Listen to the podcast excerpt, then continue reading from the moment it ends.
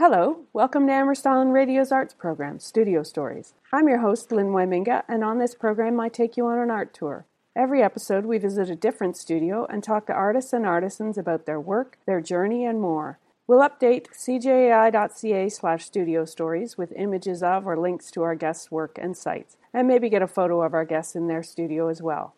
This week I headed east on the front road of Amherst Island to Mayo's clay pen and sat in her cozy studio by her wheel and roller and a table filled with pottery in all stages of the process, and we talked about playing with clay.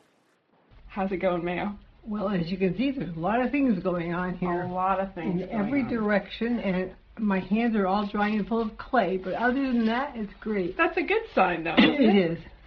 um, so for the people who don't know you, can you tell us about what you do? What do you make? All right, I play in clay, and I make functional things for people who want regular things in their kitchen, and I make sort of funky things for people who want artsy-fartsy things that may or may not be functional. I have some of both, I think. I think you do. And my big question, and we've we've been pre-discussing this a little, is uh, how did you get started playing with clay? Well, I don't know how far back you want to go, but if you... Let's go far back. Far back. So I grew up loving to make things and do things and play with my hands and play in wools and anything and um, fabrics. And my parents said, there's no future in that. You should go into education, because then when you get married and you have children, you'll have your summers off. And it was at a time in life when everybody assumed you were going to get married and have children. I thought, well, why not? So I went ahead and I got my master's in education, and then I got married, and I taught for about a year, and I got pregnant, and that was the end of teaching. And we moved to State College, Pennsylvania, where my husband at that time, he's dead now, um, was getting his P H D in acoustical engineering.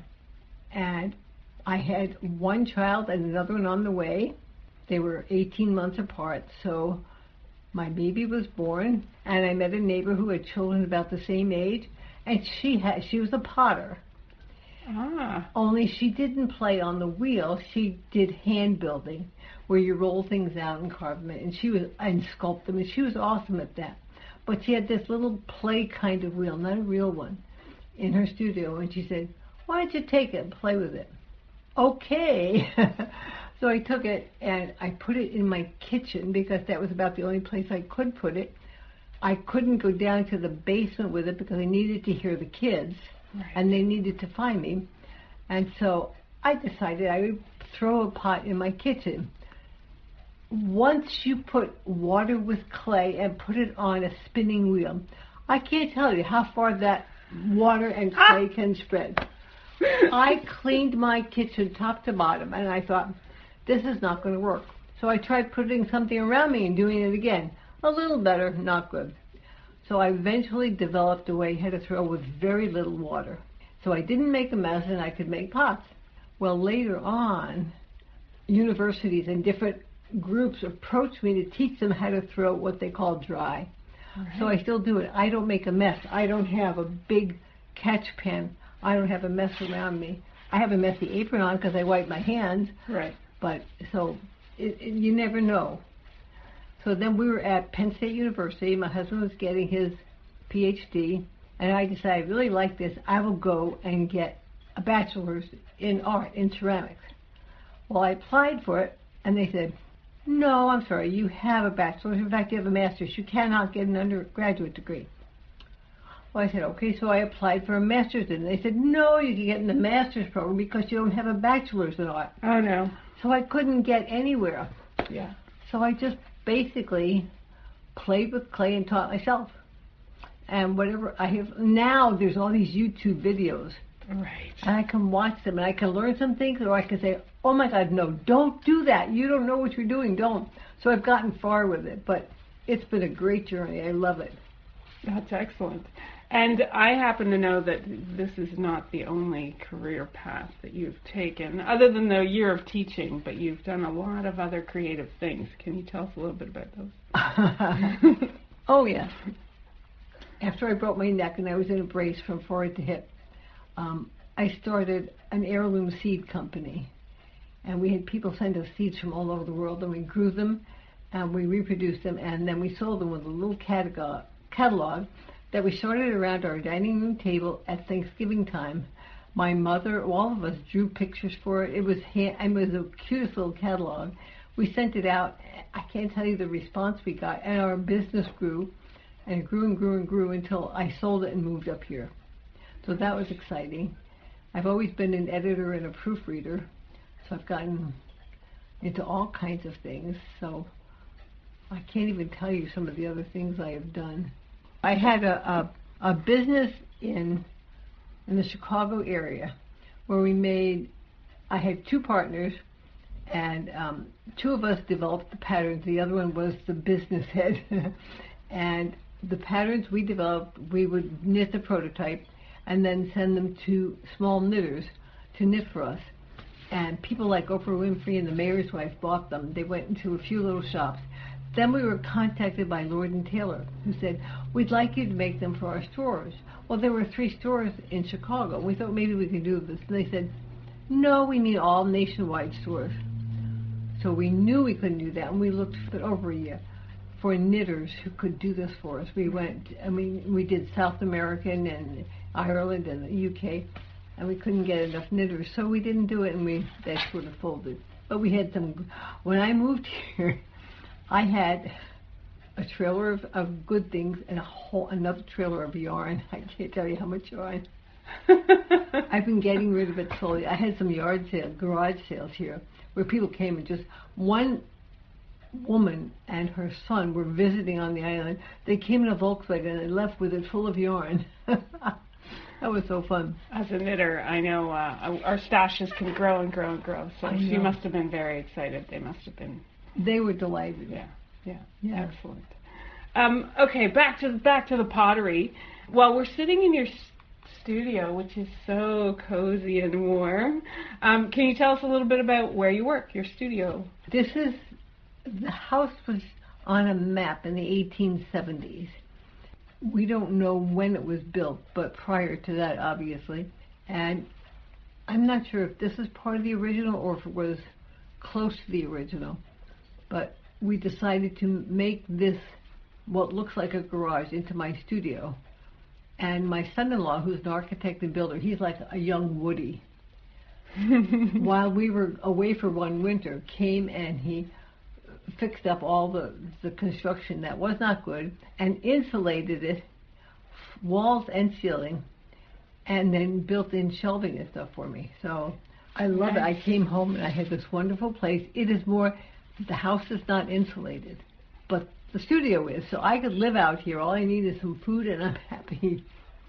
Excellent. Well, it's a good, I mean, it's it's nice to be here. The, the, it's clearly well used, oh and uh, so much beautiful work out in the kiln and the, all the tools. It's it's excellent. Do you know what that is?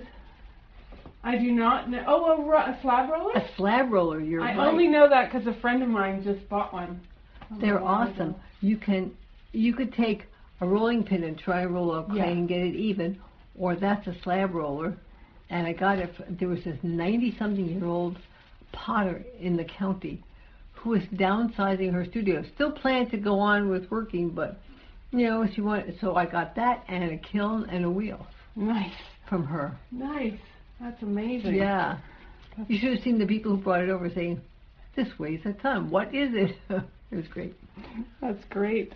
Um, okay, I would love for you to tell the listeners a little bit about your process. But uh, there's a few different, there's a lot of different things that you do. So maybe you could tell us about the different methods that you use.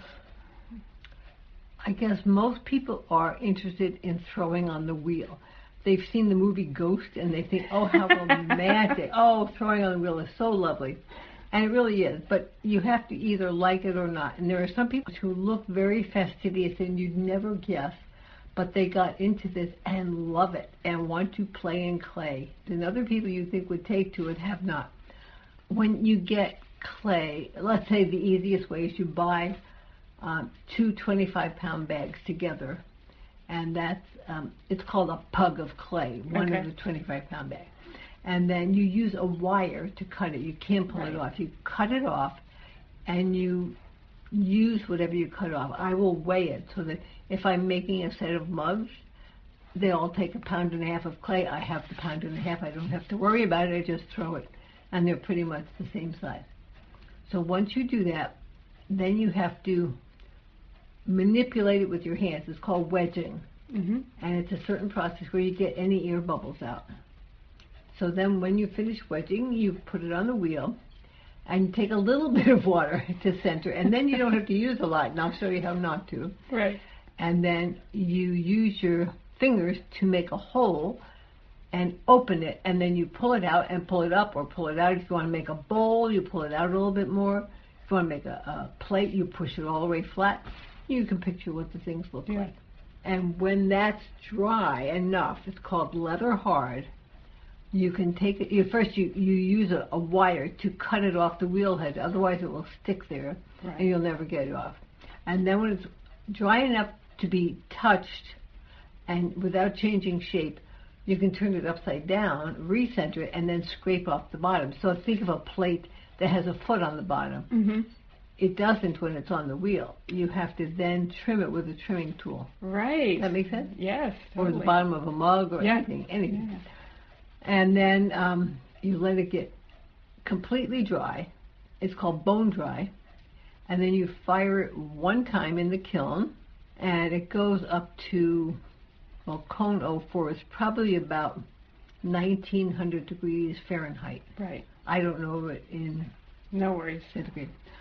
And then when that's cooled, you let it cool. It's, you fire it up one day and cool it down the next, and then take it out. And then you put glaze on it. And you can't glaze the bottom because it's glass and it melts and it would stick to the pot. So that's why when you buy something, it has a... Part, you know, part of it is showing, like you can see here, there's a little bit that's not glazed. Right. So it, so it comes off the shelf, and um, then you glaze it, and when that's thoroughly dry, you put it back in the kiln. Three times. No, two no, times. T- two this times. is the second time. And then you take it up to about twenty-three hundred degrees. Mm-hmm. Uh, it takes one day to fire and another day to cool, and you can't open it before it's about two hundred degrees, otherwise things will crackle. Right. You hear it crack, and that's it. And then you have to have pacified the kiln gods. So I've heard about these kiln gods. No, they have temper tantrums once in a while, and they say, I'm going to explode that pot and let all those pieces stick to the other pot. Or, you put in a blue glaze, we think we'll turn it red. I mean, you never know. And so, actually, glazes off gas. Mm-hmm. And depending on how tightly packed your kiln is and what glaze is near another and on what shelf, it can alter the things around it. So there are some wow. rules that the kiln gods follow that I don't... That you're I not don't. privy to. No, no, no, no, no. So it's really like Christmas. Every time you open the kiln, who knows what you're going to find. I have another potter friend who says the same ah, thing. I know it was me. I've learned by the seat of my pants, so I'm glad to hear this. That's funny. Now, quick word from our sponsor. Studio Stories is brought to you by Lens Lids, handmade hats and fiber art. Lens Lids makes durable, windproof, and waterproof merino wool hats in a variety of styles for women and a few for men as well. Find us online at Lynns Lids dot com, that's L Y N N S L I D S, on social media at at Lynns Lids, and the studio on Amherst Island is open by appointment. Drop an email to lynnslids at gmail dot com or call or text three four three, nine eight nine, one five five zero. If you're just joining us, this is Studio Stories on Amherst Island Radio, ninety-two point one F M. I'm Lynn Waminga, your host, and this week we're visiting in the clay studio of Mayo Underwood and talking about her ceramic art. Okay, now talk to me a little bit about some of your hand-formed pieces, like... Ah, story pieces. Story pieces. Yeah. Okay. I, I developed this particular kind of working in clay, which is hand building, and on the outside of things, uh, it's very odd. I can put almost anything. So let me show you here. Um, these are for my grandchildren. So I put their names on it, oh, yeah. and then the things that they like. And there's little footprints, and there's oh. a turtle. and whatever it is, and the inside is glazed so they can eat out of this bowl, but they can see the things they like. And they put, like, love Dita. I'm Dita. Yeah. Yeah. So, and a, a butterfly, butterfly and things lovely. like that. So, and I'm making another one here today. That's for Clayton. And we cool. have another new granddaughter as of last two weeks ago. Oh, congratulations. And another one due in June. I don't know, girl or boy. So Excellent. I have to keep these bowls going.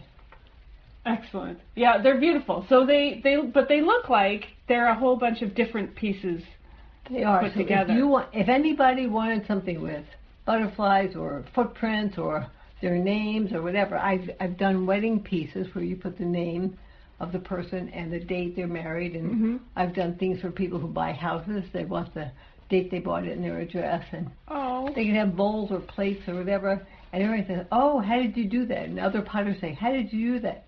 But I'm not telling. Right, excellent. Yeah. Okay, so that's a potter's secret. Can you tell me a little bit about your routine? Do you have golden hours where it's best for you to be working? Like, do you have a routine, or you just wing um, it? I sort of wing it, but I have to, I try to get out here in the morning. If I do something in the morning, because I throw dry, it's pretty much ready to trim in the afternoon. Oh, yeah, that's good. So otherwise, other potters have to wrap it and wait a day or so because they use a lot of water. Right. So I can work in the morning, throw some things, and like I did those. People wanted beer steins. So though that's it, and I can trim them later and make the handle. Right. Okay. Okay. Cool. So that's, yeah, that's my routine. I never thought of it, but it's pretty much get out there, do it, and then go back and trim. Right, right. Excellent. And do you have any tools of choice, things that make your work easier? There's something called a needle point, which is a long, sharp needle on a very sturdy handle. And I'm looking for it over here. So there's a probably five-inch strong metal handle and a two-inch needle. Mm-hmm. And you can cut clay, do almost anything you want with this. And if you're throwing a pot and there's a bubble of of air, which yeah. can destroy a pot, if you poke it with a needle point and then keep throwing, that will have burst the bubble, basically. Nice, nice. So, so it's not going to explode. Yeah, and then sponges, because I don't use a lot of water, but I can use a damp sponge to keep things, you know, yeah. flowing. Yeah. Right. Excellent. If you think of it, people who use a lot of water, the more water, the weaker the clay gets. It gets softer and softer. Mm-hmm. So a lot of people start to pull out a bowl, make it go outward, and it collapses because it has a lot of water. Oh, okay. So the less water, the further you can take it and the thinner it can be. Most of my pieces are pretty thin, which is good or bad, depending on... I guess depending on your preference. Right. Okay, another question for you. What makes Mayo Underwood's ceramics unique? Because they are unique. Well, thank you. You know, I berate myself all the time because I don't have sets of X or Y. Uh. And I, I don't have sets of X or Y of myself in the kitchen. Right. And so I think it probably appeals to people who are a little bit off-center. You calling me off-center? Yeah. Yeah. I was talking to somebody the other day, someone you know well, and she said, I don't like normal people. That's why I like you. So it was great. I said, thank you. I appreciate that. Yeah. And Doug always says that. He says, I never know what you're going to do. But I think that's what, when, so if you go to your, to make, to drink your co- coffee or eat your, do you want to always have the same exact mug in your hand? I know I don't. But I have a collection of handmade mugs all over the too, place. I, today, oh, I feel like the blue one today. Hmm. Oh, I'm, a, I'm in a green day. Yeah. yeah. Whatever. So that those are the people I think would like what I do. Yeah. And so for me, I can usually recognize your work from, uh, often from like the glazes that you use. Can you talk about anything about color or your palette? I sort of got into blues because so many people asked for them. And then in the last two years, I developed a blue that, I, that you can see on the table, but it's a very rich blue.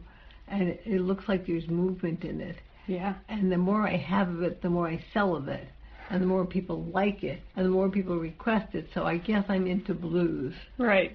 Or you're going through your blue period. I'm going through my blue period. I'm working on a red, though, a rich red. I like reds, too. Oh, yeah. We got a French butter dish from you in a rich red. Oh. It was beautiful. Oh. Yeah. Yeah. Oh, I have some. Yeah, I'm taking some things to a shop tomorrow. I don't think I have much in the red. That's fun, isn't it? Yeah. Yeah. It's, mm, I don't know what you call that, modeled, I guess. Yeah. That's beautiful. Yeah. And this, the the woven basket. That's super fun. It was. It's hand building, and I was trying it, and it's great, except it doesn't lay flat. It sort of rocks. Oh yeah. Oh well. Well. Right. A rocking basket. Rocking basket. That's that's one of those things. Now, what do I do with it? You know? Yep. Yeah. It's beautiful. What would you say is the most fun part of your work? Oh, definitely throwing. Yeah. I get up. I will have awakened sometime in the middle of the night or early in the morning, and my mind is going, oh, I could try that. Oh, wow, I bet I could do that. And then I come and I play in it, and then trim it, and it stands there. And when it's in this, right here is a plate that's drying, and I love it like this, but then I have to do something and glaze it and all that. That's not as much fun, but creating that first piece, I love that. And okay, so here's a question. Why is the glazing bit not that not as much fun? Is it because it changes, you don't see what you get? Or uh, that's part of it. But if you think of it, and you take a piece that's ready to be glazed, it's sort of a pinkish color, mm-hmm, because it's bisqued, and it, it won't change its shape. It won't melt down in, in water, and it will absorb. So that's the perfect thing. And if I put on a glaze that I want to be blue, it come it's a pinkish color. Right. So then, and each glaze, because I'm not dipping. Dipping is another thing. If I were dipping, you need a five gallon, a big bucket, like a five gallon bucket of glaze, and you dip in it. Yeah. Well, with our going away for five months, that dries out. Right. It's several hundred dollars to make that bucket of glaze. I'm not going to use it for a few months and let it dry out. So the alternative is glazes in jars that you brush on. Right. So when I brush them on, it might take three different coats of different glazes to get the colors I want. Mm-hmm. Each coat has to be brushed on in three times and dry thoroughly in between. That's nine times of brushing on one oh thing. Goodness. Yeah. And it gets boring. Yeah. It's not the fun, oh, what can I create? It's like, yeah, okay, now I got to glaze. And then there's an entire kiln load of stuff that needs that. Right. So it's, oh dear, here right. I go. Right, so the Christmas is like, yay, yeah, it's all done. Right. And here's what I got. So I'm working on ways to do less glazing. Right, right. You want something in raw clay, we'll buy it. Excellent. Um, okay, and can you talk to me about sort of the most challenging part of your work? Now we've talked about the fun. Oh, it's keeping the darn studio clean. I mean, I look at this. I've got, there are certain parts of everything that are in different stages, and then clay is messy. It flakes. Yep. It flakes off. It dries off. And but it's your so, studio. It's not supposed to be clean, is it? Oh, I have been in studios where every day when people leave, they clean it floor to ceiling. Oh, dear me. They have that too much time on their hands. And then I have this lovely, you know, old wooden floor that came out of the house. It's a laminated floor. Uh-huh. Well, I understand why they have white floors. Look at all the white clay on it. Yep. And if I wash it, it just smears it. It's great. So keeping it clean is not my forte, and keeping it organized. Right. There is someone on the island. She loves to organize, but she's been too busy. She says, I want to come and organize your studio.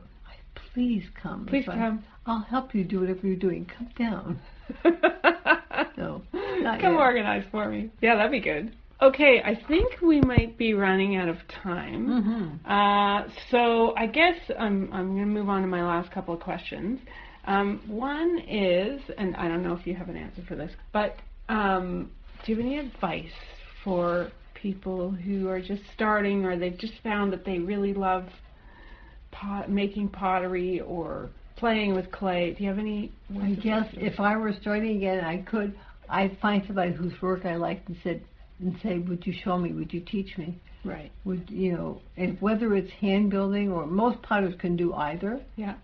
And so if somebody said to me, I want to hand build, I would show them all the basics up and let them go at it. Right.